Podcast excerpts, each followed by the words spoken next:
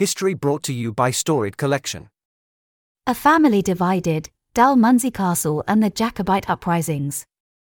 The Mackintosh clan stood divided when the Jacobites rose up against the British crown in the 1700s. The Stuarts, a Scottish dynasty that ruled over all of Britain, had been toppled in the Glorious Revolution in 1688. A new royal line, the Hanovers, took power, but in Scotland many resisted their new kings. The rebels were called Jacobites. They would not bend to the yoke of British rule, instead, challenging England in a series of uprisings that spanned decades. When war broke out again with the Jacobite Rising of 1745, Aeneas Mackintosh, his clan's chief, hesitated to take up the rebel cause although most of his clansmen were Jacobites.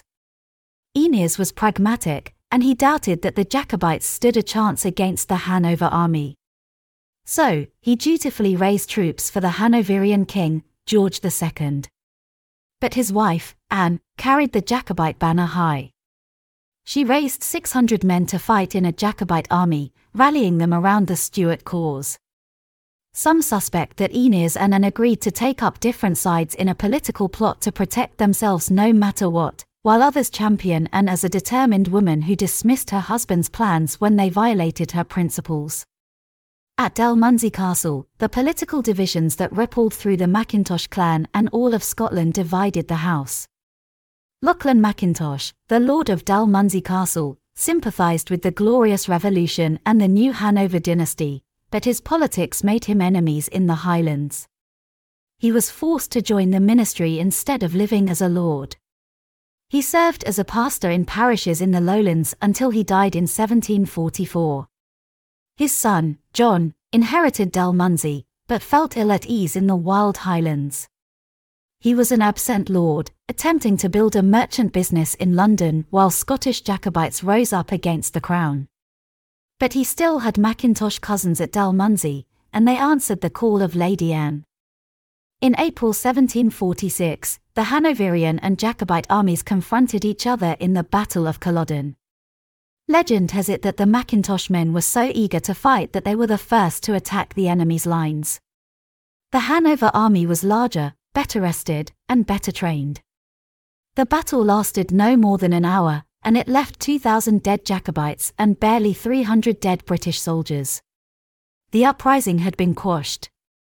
Lady Anne spent six weeks in prison in Inverness before she rejoined her husband. Meanwhile, John Mackintosh inherited Dalmunzie, but he never succeeded in business. He had to take out a £3,000 pound heritable bond on his family lands in 1772.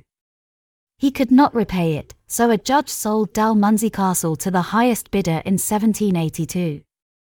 John's brother, Robert, was determined to recover the family estate.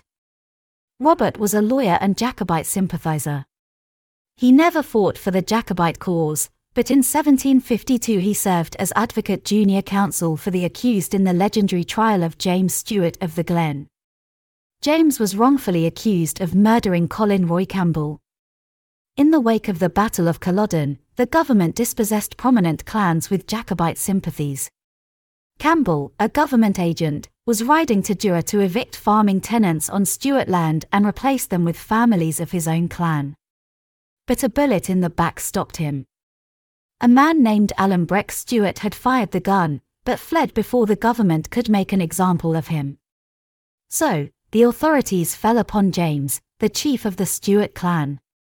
He was a peaceful man, but he had organized resistance to the evictions as he watched troops burn his neighbors' homes to break down their rebellious spirit. Robert and the other lawyers for the defense presented the court with a clear, proven alibi, but the court was not designed for justice.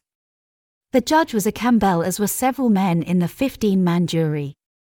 They found James guilty of aiding and abetting murder. He was hanged on November 8, 1752. As he died, he cried out that he was innocent even though people would remember him as a murderer. His body hung to rot in the open air for 18 months.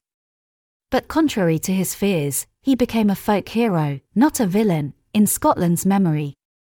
As recently as 2010, his sympathisers pressed the courts of Scotland to clear his name. Although Robert could not save James, he did live on to have a successful legal practice.